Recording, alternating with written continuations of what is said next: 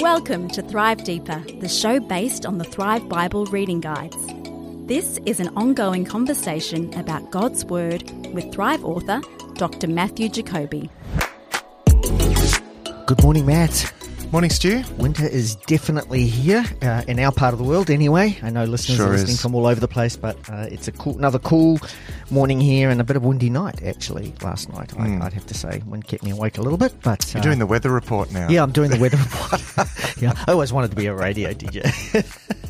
Not really. Uh, anyway, welcome, listeners. Glad to have you joining us for Thrive Deeper uh, as we continue our journey through uh, the prophet of Jeremiah, his writings. And uh, before we jump in, Matt, to, to this particular um, section of Jeremiah, uh, I just wanted to talk to our listeners a little bit about Thrive, the printed booklet.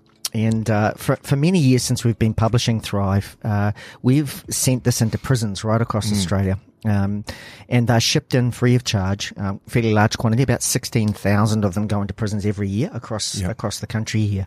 It's one And- of the few resources that actually does Get- gets in. get, uh, get in. Yeah. Yep. And uh, and Matt, something um, pretty remarkable happened recently. Mm. Perhaps uh, you know, somewhat driven by the fact that these booklets have been going into to the prisons. Yeah. you want to share so, a bit about um, Corrections Victoria actually uh, approached me, uh, got in contact with me, and uh, said, you know, there was a group of prisoners that were meeting together and, you know, doing Bible study based on the on the Thrive uh, Bible reading guide, and uh, I've I have actually received letters from. Uh, from prisoners, actually all around Australia, Yes. in response to, to reading. So it really does get used Mm, there. Th- there was one particular letter that was from one, a, a, local, a local prison. There was a guy that was running a group of, and he said, "Can we come in?" And uh, and actually, the prison sometime later got in touch with me as well. And so I, I've been able to go in, and now actually I go in weekly. Wow. And I hold do a Bible study actually Wow. uh, with uh, with a bunch of guys in uh, in there, and uh, it's you know I mean I, I I see firsthand how important this resource actually is for them, and a bunch of guys is what two or three or Oh no, no, there's no, there's about a dozen. I, I Wow. meet with about a dozen. Wow. You know, there's always someone new, or you know, it's it's there's amazing things happening. Yeah. Uh, God is in prison. Yes, You know, I mean, yes. and and He's working in people's lives Yeah, uh, in, in in those in the prisons, and you know, this is resourcing that. And we should expect that. Where did Jesus go? Jesus went to the people that needed him the most, that those that society cast as sinners yes um, Jesus tended to go to those people, and I'm seeing that in our day as well as. I go into the, the prisons and just see the responsiveness of Yeah. Mm-hmm. these people to to Christ. Uh, It really is amazing, and Yeah, this this kind of connects with our story in Jeremiah, really, because the people are going to end up in exile and they're going to be asking themselves the question, "How did I get here?" Yeah. which is you know often the that's right, question yeah. people are asking in prisons, and so this has been an amazing resource. In fact, you know we've we've had letters, as you say, from people who have actually come to faith um, Yeah. directly as a result of their Yeah. connection with Thrive through the prison chaplains who who distribute these for us into the Yeah. prisons right across Australia. But currently, of that sixteen thousand that are going in across the country, only about half of them are actually funded. So we have to actually find funding to help keep that happening. Cost of everything's going up. We would really love your help Yeah. if you could help uh, us continue to support this mission into our prisons. Uh, jump on our website thrivetoday.tv. At the top of the page, you'll see a button that says sponsor a prison subscription. $16 a year gets 16 copies of Thrive into the prisons every year. So if you can help in any way, we would really appreciate uh, your support of that ministry. yeah, that's great. ThriveToday.tv, TV. ThriveToday.tv. Yeah. Spot on. Thanks, Matt. Well, uh, Jeremiah, and Hmm. uh, again, um, we're getting to the pointy end. Just for those listeners that are that are jumping in, perhaps at this point in time, a bit of context around the passage. We're going to be looking today at uh, Jeremiah chapter thirty-four, going up to chapter forty, just a little bit into chapter forty, and then we're actually going to jump to Lamentations, but we'll come to that a little later. Some historical context, of course. This is in the final years of the kingdom of Judah and uh, and and we go into the early Babylonian captivity. Uh, as we know, Jeremiah was a prophet who was delivering messages to the people of Judah, warning them uh, that because of their disobedience to God, this impending destruction of the city was coming and their exile. So.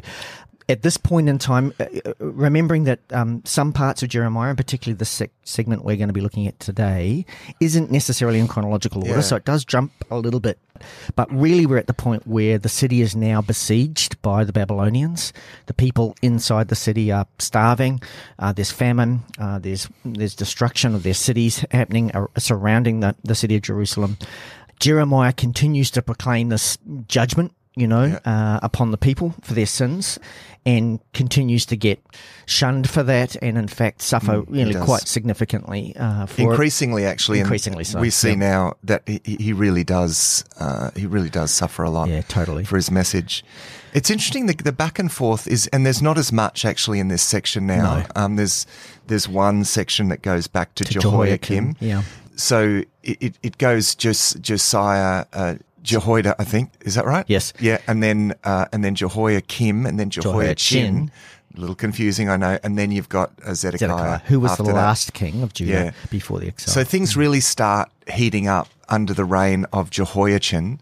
Uh, so it's the, significant for Jeremiah is, the reign of Jehoiachin, Jehoiakim, and then Zedekiah. Yes. So those three kings. Now it, the Jehoiachin only reigns for three months. He's uh, he's the son of Jehoiakim, and Jehoiakim rebels, and then Egypt take him Yes. eg- into exile because he rebels against the Egyptians. against Egypt. So remember at this point in time, listeners, Egypt and Babylon are kind of the big power Yeah. brokers, and there's a bit of a battle tussle going on, and who who do you back here as being the power? And they're right in between. And they're right in Judah the is right in between the Yeah. two. So who are you going to back? And Yeah. and so Jehoiakim disappears into exile. Jehoiachin is like left with the crown. Yes. you know, thinking, oh no.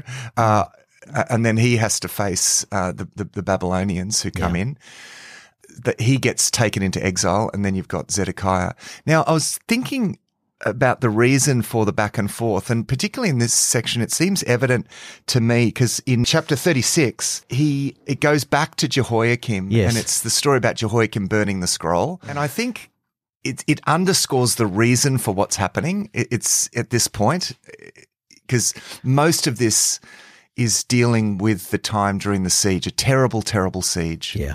Jerusalem is surrounded by the Babylonian armies and they're just starving the people out. And And they're getting pretty frustrated about the fact that they've had their army camped there for quite oh, for time. a long time. And it's not pretty inside the city. I mean, the No. people resorted to cannibalism and all Yeah. sorts of things. It was, it was a time of immense suffering for the city. And so the question is, why, you know, why is this happening? Why are we suffering? And, and I think you get, that's where you get these flashbacks because that story about Jehoiakim burning the scroll of the Lord is, is very significant. We'll I'll say a couple more things uh, about that because we pick up from Zedekiah. It's interesting. Zedekiah is in a very difficult situation. You know, he is, he's a bit sandwiched between his officials on the whole Yes. who, who want to, want to resist. He, he doesn't seem like a particularly strong leader. He's, he's mm. quite beholden to his Officials and his officials, and, and- I think mm. because he he was installed by Nebuchadnezzar, there's a, a sort of air of illegitimacy about his reign, and and I think he's able to hold on as a sort of Babylonian puppet in some ways. So he he's sort of sandwiched between that and also then these hmm. officials that want to rebel against Babylon. Well, was he a puppet? Because I think at that point in time, he'd kind of decided we're going to go on our hmm. own, and he was rebelling against Oh well, he was meant to be a Babylonian Yes, puppet. correct. Yeah, yeah. And so he's got the problem of do my people actually trust that I'm no longer a Babylonian puppet? That's right. Even though he doesn't want to Yes. be a Babylonian puppet in, So in reality. So he's right in this difficult spot. Yeah. And and add to that, he's also I think he he recognizes Jeremiah as a prophet. Yeah. And so he has this really painful t- I, I I feel I feel for Zedekiah a bit if I'm allowed to. Oh, because absolutely. I, I sense his struggle. He recognizes Jeremiah as a prophet and and he keeps consulting him but he just can't give way to Jeremiah because of the pressure that he's getting from his officials. And I'm not saying he's not culpable for um, for, for anything, but But, but I think also it's fair, you know, there's a nationalistic kind of a sense here. It's like, I mean, obviously ignoring what the prophet said, why would Yeah. we allow ourselves to be defeated by the Babylonians? Why wouldn't we go Yeah. and fight and hold on? And there's this whole nationalistic thing of their identity. Yeah. Uh, dismissing the the fact that God through Jeremiah had already said the best thing for you to do is actually to surrender to the Babylonians. Yeah. Uh, that's going to save the bloodshed. Yeah. So Zedekiah absolutely Yeah, is which- right in this. That's right. Which he doesn't. He doesn't right. do that, and it would have actually saved uh, quite a bloodbath. Not to mention save the complete destruction of the city. Probably Yeah. that that happened because they were just sick of it by that stage. If if he would have surrendered, and it also if he would have surrendered, it would have saved him actually a lot of pain as well. Now the interesting thing here is in the first half of chapter thirty four, the message of God to Zedekiah through Jeremiah is that he he's not going to die by the sword Yes. like a lot of his people are. In fact, it says God says to him, "You're going to die peacefully." Um, and the people are going to honor you with a normal kind of burial. That's right. Yeah. I mean, you, you sort of wonder why, but I think maybe that's a an, an expression of the fact that he he is a bit caught in between, perhaps, Yeah. uh, and yet at the same time, because the consequence of him rebelling against the king of Babylon and going against God's word is that when the walls are breached, he escapes out the other side and they catch up with him, and they actually pluck out his eyes. No, no, they kill his sons in In front, front of him. him first. Yeah. and then they they Take pluck his out his eyes. And so yes he is taken then into babylon in that state and he dies a natural death. It, it jumps to, uh, here then to an interesting uh, situation in which it seems that during the siege they started letting the slaves go. Now it was against the law of moses Every seven years you had to release them. Yeah. that's right yeah. And they hadn't followed that. They hadn't really followed that, but now suddenly they're following that, and and part of that may be that they're realizing, uh, to some extent, we haven't followed the law, but most probably it's actually because they can't afford to feed them. they them. can't afford to feed them. There's no food. I think exactly. they're- Yeah. I think they're probably claiming some merit. Mm. Uh, Yeah. For oh look we're setting the you know look Lord we're setting the slaves free yeah but that's mm. because you just can't afford to feed them Yeah. now Yeah. because it says in in verse uh, Well, they started to obey, didn't they? Yeah, the, that- the that's law, right. And then they changed their minds. Yeah. You know, and decided, no, no hang on a minute. Who's And going so. Jeremiah says to him, and this is the word of the Lord to Jeremiah in verse 15 Recently you repented and did what is right in my sight. Each of you proclaimed freedom for your own people. You even made a covenant before me in my house that bears my name.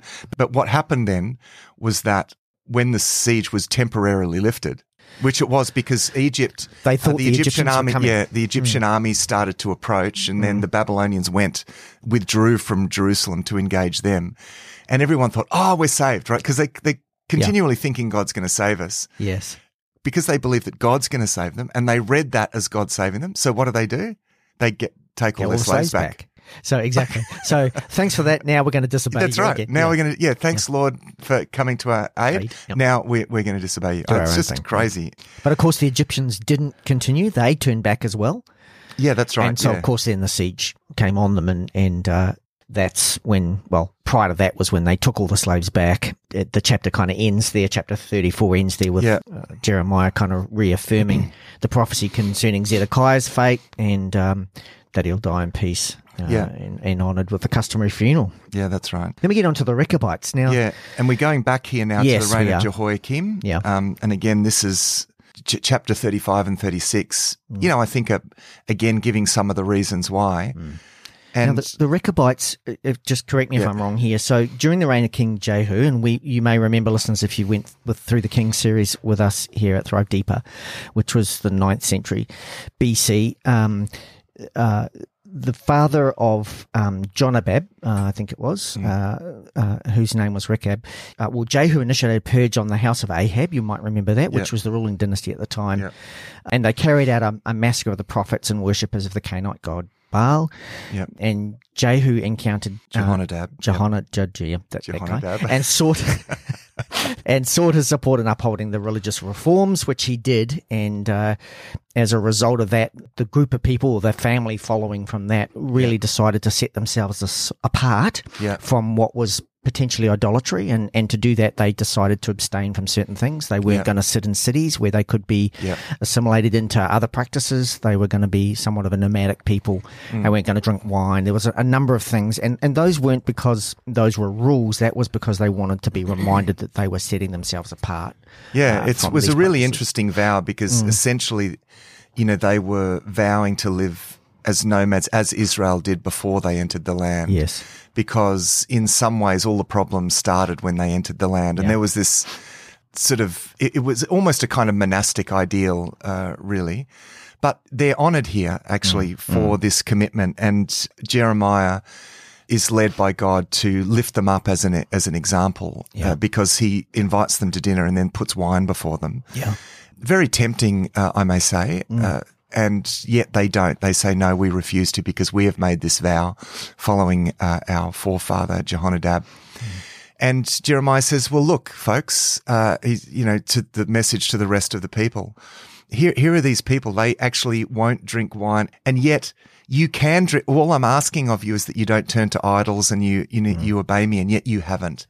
And so he uses the, these uh, Rechabites as an example of what faithfulness is Yeah. to really show up the unfaithfulness of the people who, who, you know, the requirements for whom God's requirements for the rest of the people were no, not nearly as stringent as the, as the self-imposed requirements of Yeah. these Rechabites. Yeah. Um, Totally. and yet they stuck to their vows. And this is not about wine or, or any of the other vows that they'd made. This is more just about obedience, really. Yeah. Obedience to their forefa- forefathers. And, Yeah. and they were just their forefathers. Jeremiah saying, but God, Yeah, that's right. you, you can't be obedient to God, but these people can be obedient to, to, To a just their to a grandfather. Yeah, exactly. that's right. Yeah. That's, I mean, the drinking wine thing is associated with, with vines and, and with a sedentary lifestyle. So, Yeah. um, that's the significance of that. As we move into chapter 36, we get this story uh, about the scroll. Now, what happens here, the, the burning of the scroll that I referred to earlier? And we're back in King Jehoiakim's time We're still now. in the time of uh, Jehoiakim yeah. uh, in chapter 35 and 36. So there's obviously, th- this is evidently during a time of fasting for a sort of national crisis. And, and you can imagine when the national crisis is to do with the international events that are happening, they know that th- this Babylonian uh, storm is bearing down upon them.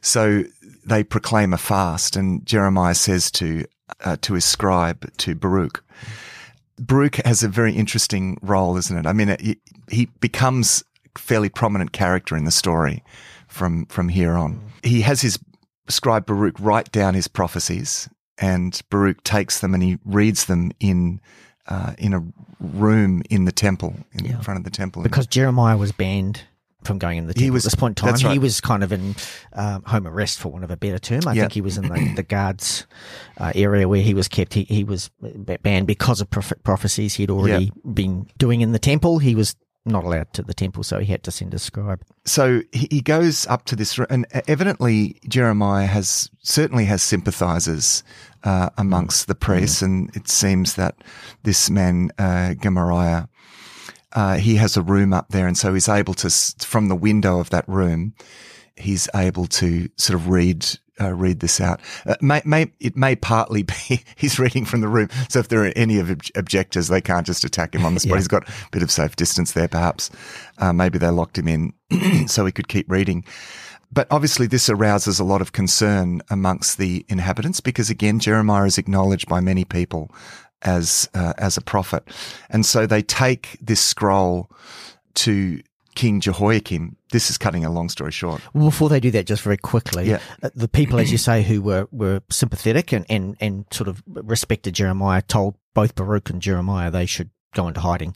Uh, Yeah, that's because right, they yeah. knew once the king heard this, they weren't Yeah. really sure how he was going to respond to this. So, That's right. And and of course, when they go before the king, they read the scroll, and it says in verse uh, twenty three, it says, "Whenever Yehudi had read three or four columns uh, of the scroll, the king cut them off with a scribe's knife and threw them into the fire pot until the whole scroll uh, was Was was burned. burned."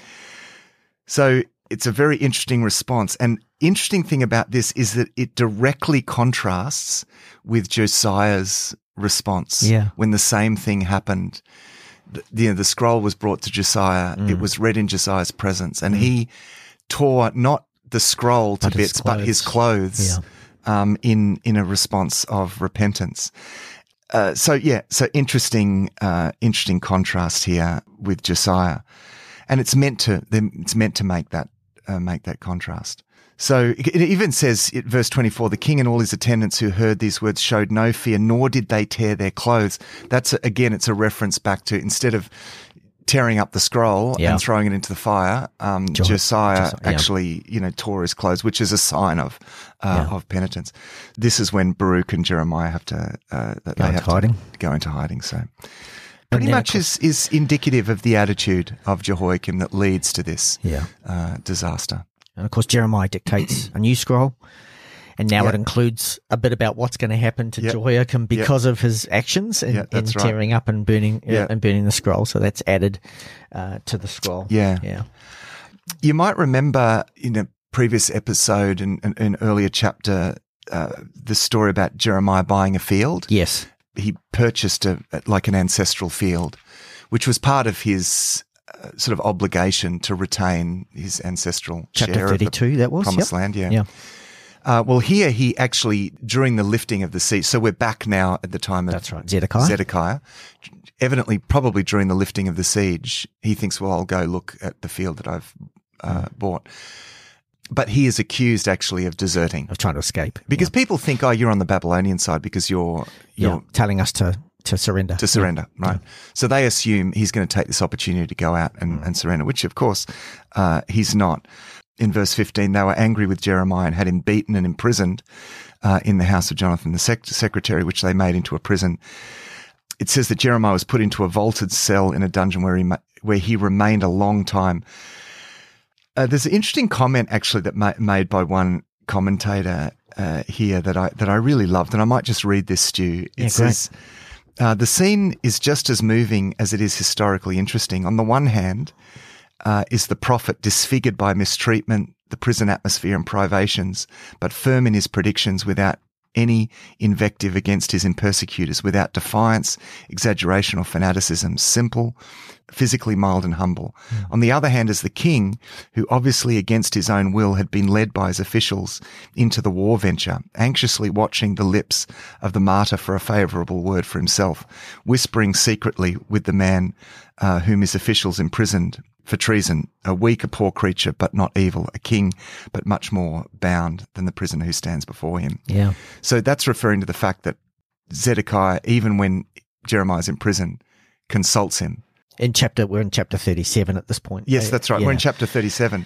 So he's in prison and he sends envoys to get, to get Jeremiah. and, and so he's with, so here is Jeremiah imprisoned, Hmm. you know, within Zer- Zedekiah's realm, and yet mm. Zedekiah is kind of helpless. Yeah. to do, and, and so he's going to Jeremiah and consulting him. And, and, and I just thought that was a wonderful contrast point. You know, here, here is Jeremiah who in many ways is, is free because he's walking in God's purpose. And yet you get this sense that Zedekiah is more bound, Bound, yeah. and, and inhibited because he can't follow his conscience at all. He's sandwiched between the officials and the Babylonians. And so you get this, this sense that the king is more bound up than Jeremiah is. Jeremiah is freely, even though he suffers for it, his conscience is following the word of the Lord. There's a sense of freedom to Yeah, Jeremiah, Totally. uh, as opposed to uh, Zedekiah.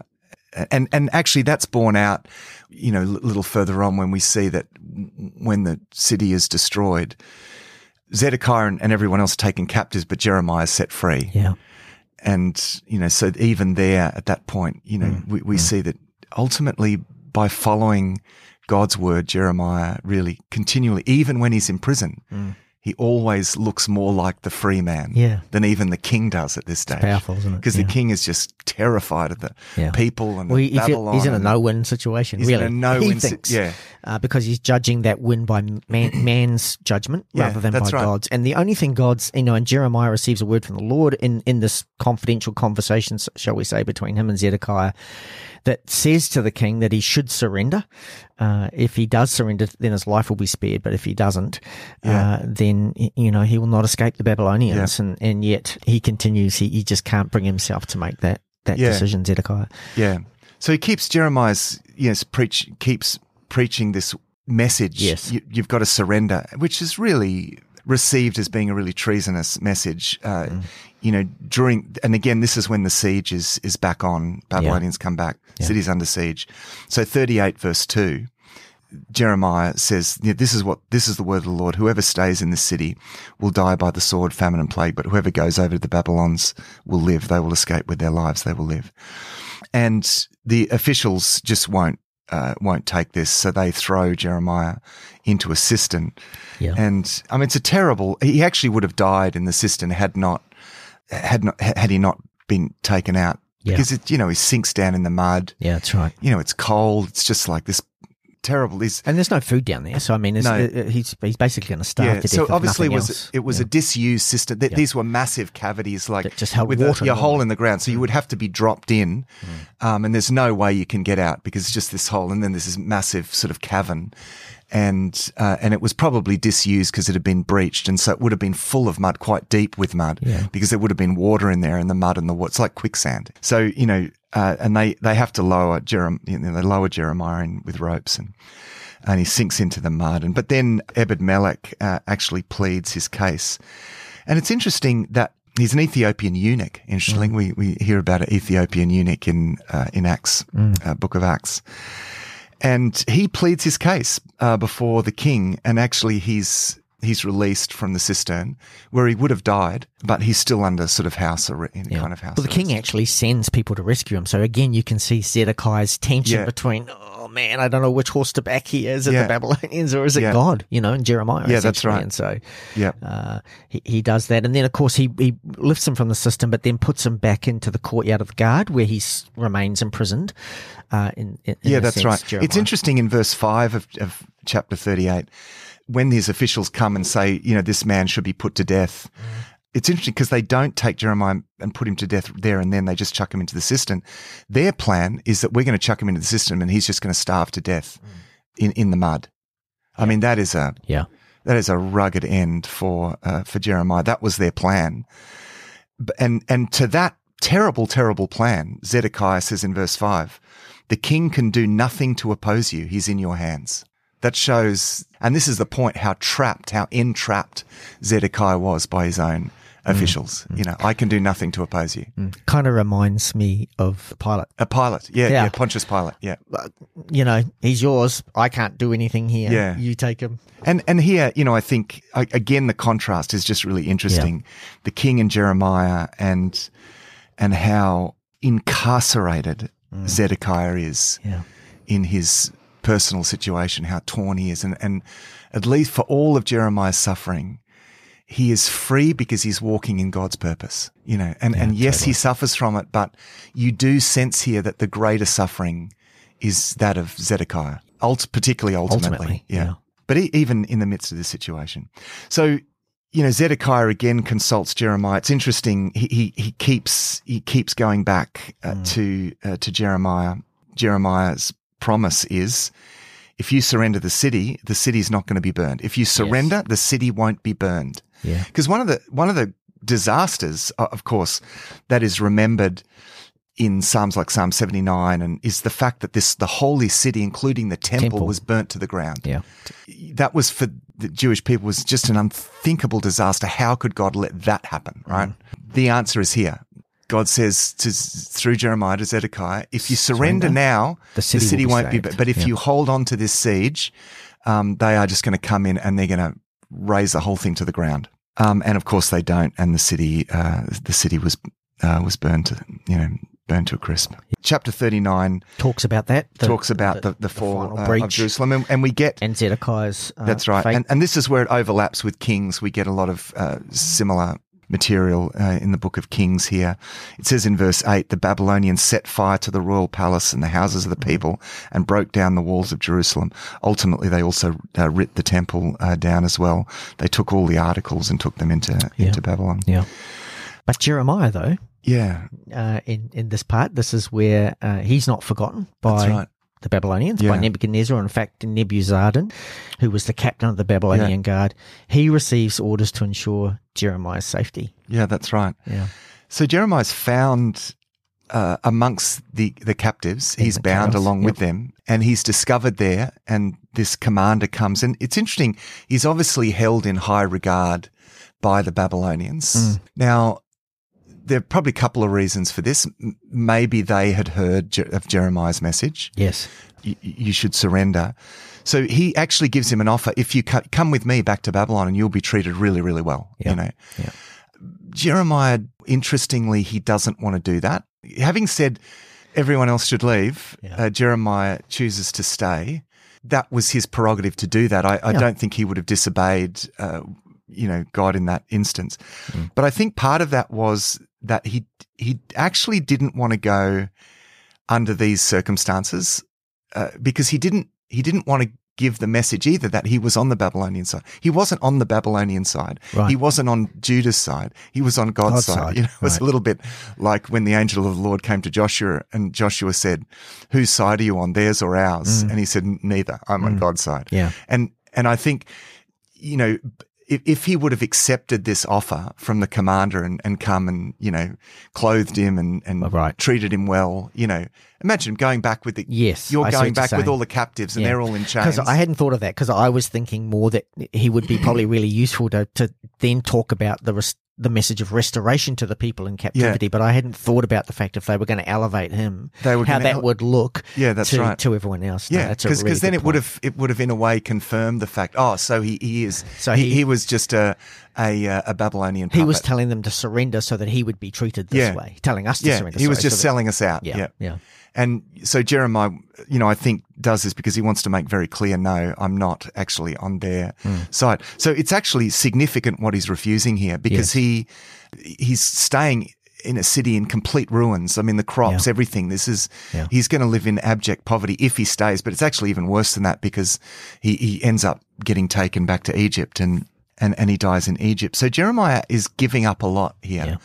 for the sake of the integrity of the message, you know, so he can't be blamed for being on the on, on the side of the Babylonians. Yeah.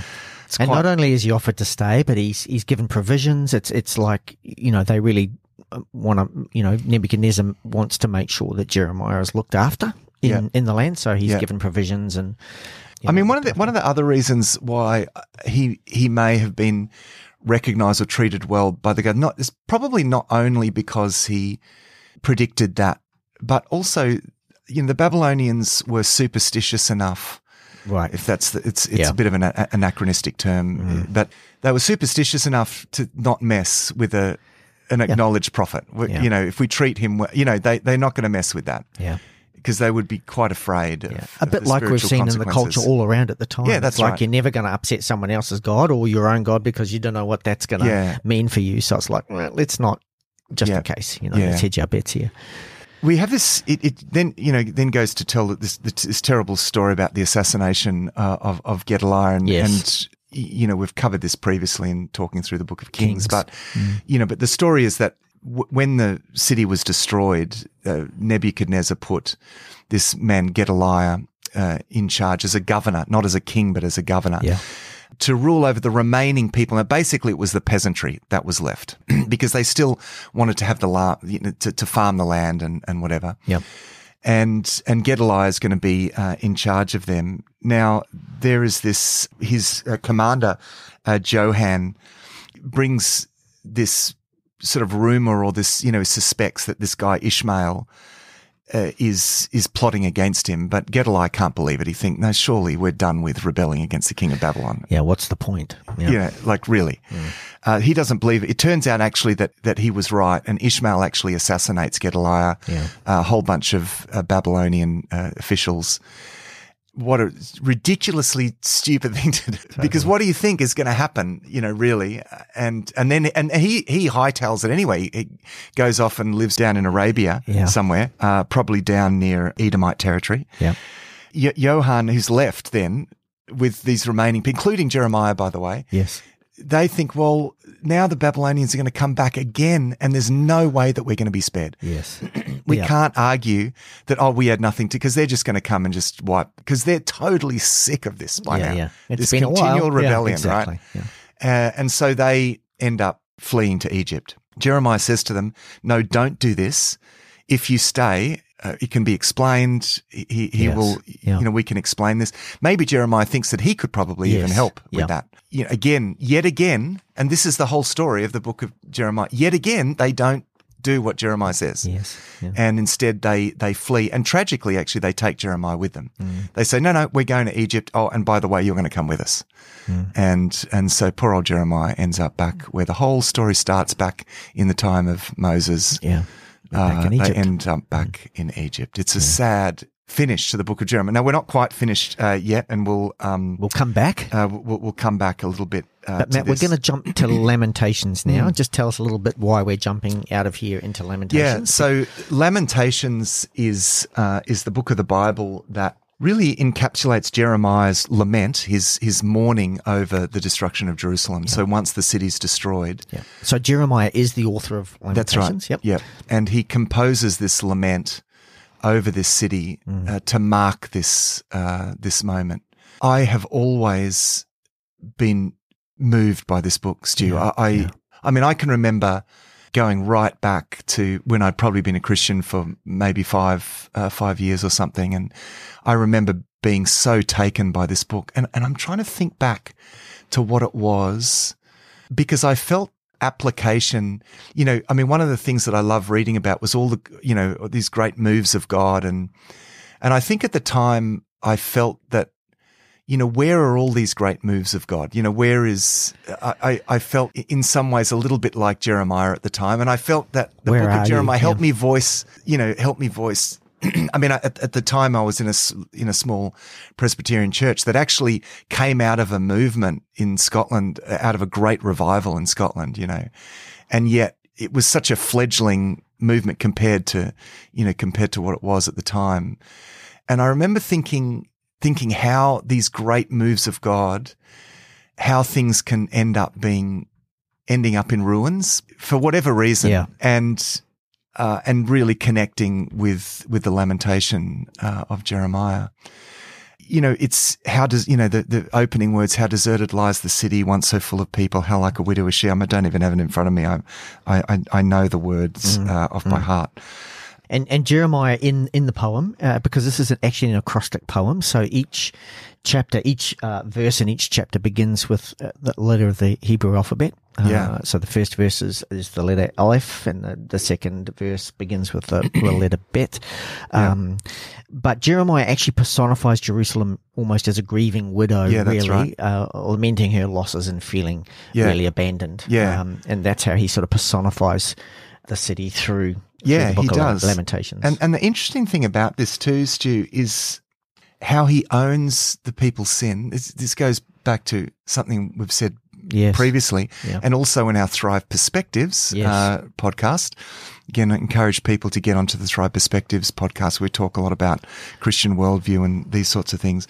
And in that, we've talked a lot about corporate sin. And it's interesting in relation to that, how Jeremiah, he confesses the sin of his people as though it's his, His own well, sin. yeah. He says in, in 1 verse 14, my sins have been bound into a yoke. By his hands they were woven together. They have been hung on my neck. The Lord has sapped my strength. So he's, he's confessing this. And then down in verse 20. So he's not pointing the finger at someone else No. and saying, you're the bad guys. Uh, That's he's right. saying, we own this. That's right. So verse 20, see how distressed I am. I am in torment within in my heart. Uh, in my heart I am disturbed, for I have been most rebellious. yeah. I mean, this is Jeremiah saying this. At this point, when they get their punishment, something that, you know, there were moments in, in his oracles where he says, Lord, would you just bring about what so that they know just that this is done." true? Yeah. And yet when it happens, he's not saying, aha, there you go, I told you so. Yeah. He's actually, he laments over this situation and he owns it as a punishment even for himself Yes. because he doesn't set himself off from his own people. Mm. I just, it's a remarkable example of an attitude that I feel like is such a pervasively biblical attitude that's very difficult for us, you know, to kind of get and understand and grasp. In our current culture because we are tend so to- individualistic That's and right, we tend to separate ourselves out right. from Our- everyone else. You know, individualism says, "Well, oh, that's terrible what you did," and then when Mm. you get your justice, it's yeah, there, there you go. You see, I told you so. But you don't get any of that in Jeremiah. The moment they are receiving these consequences, he laments for them, for himself, because he, of course, shares in those consequences. yes. But and he doesn't say, "Hey, why should why should I suffer for for these things?"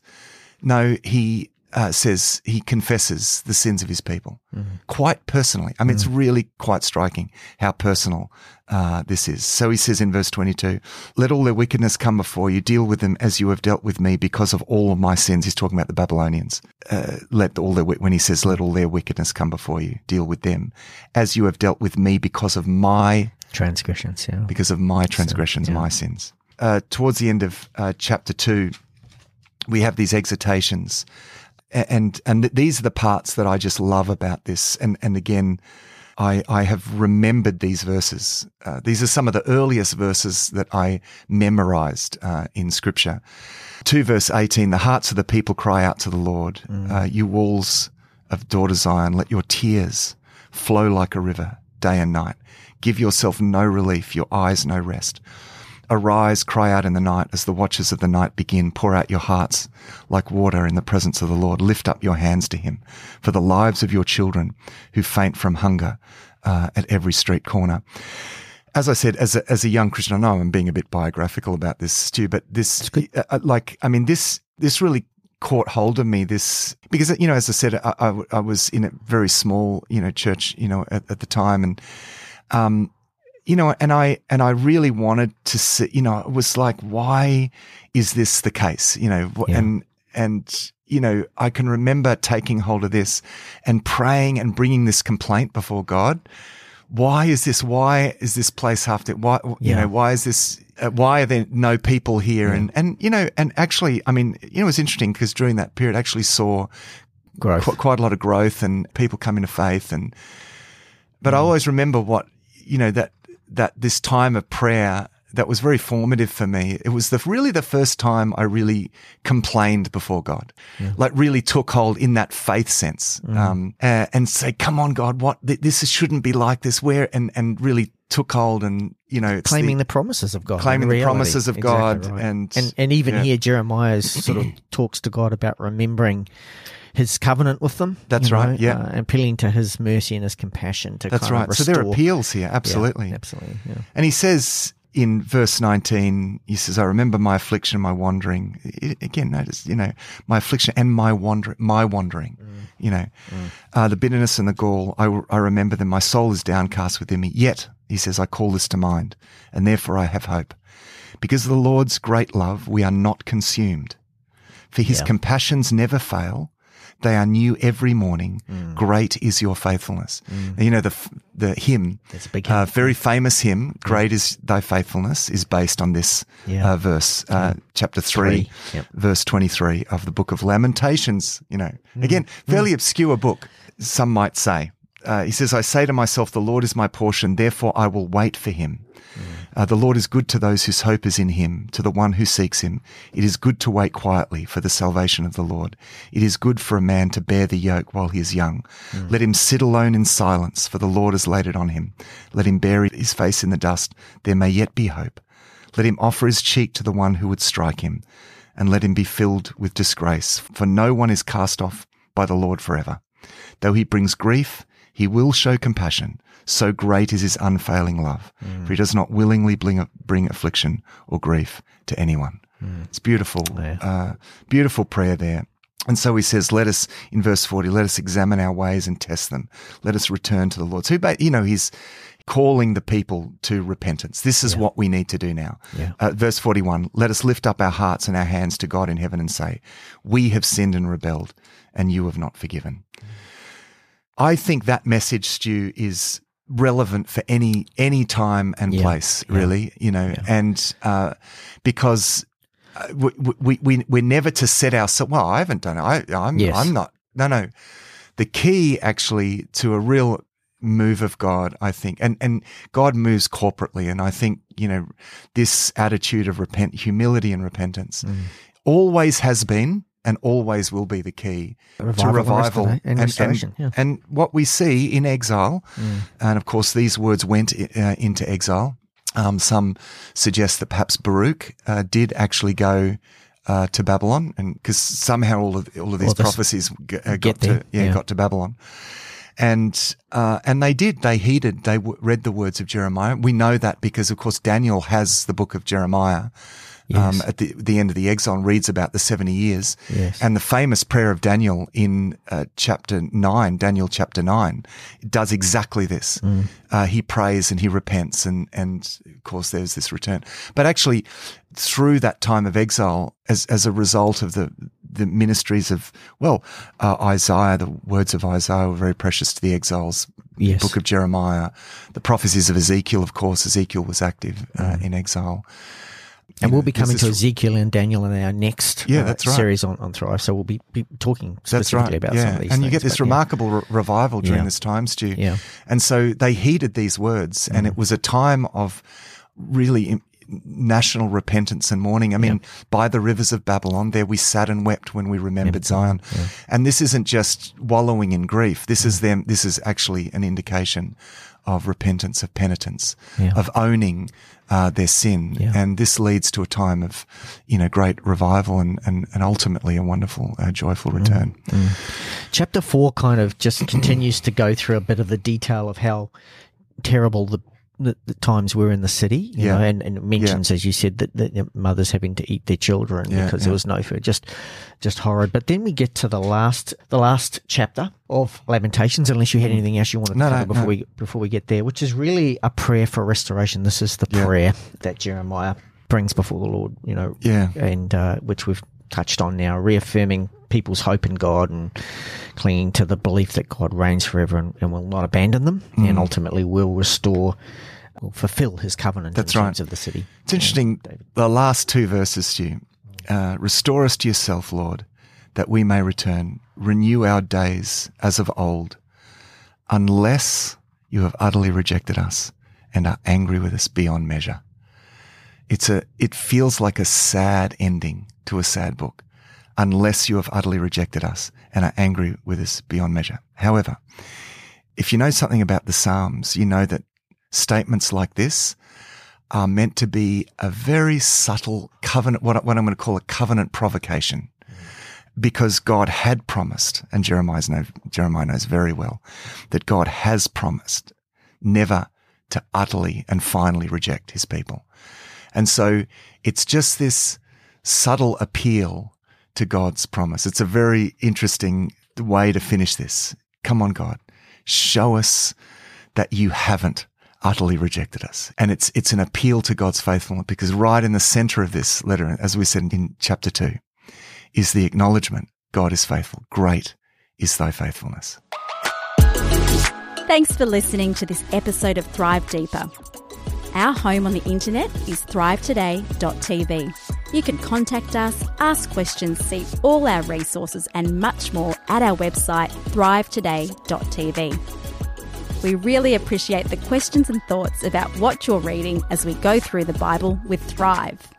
Until next time, our prayer is that these shows will inspire you to go deeper and thrive.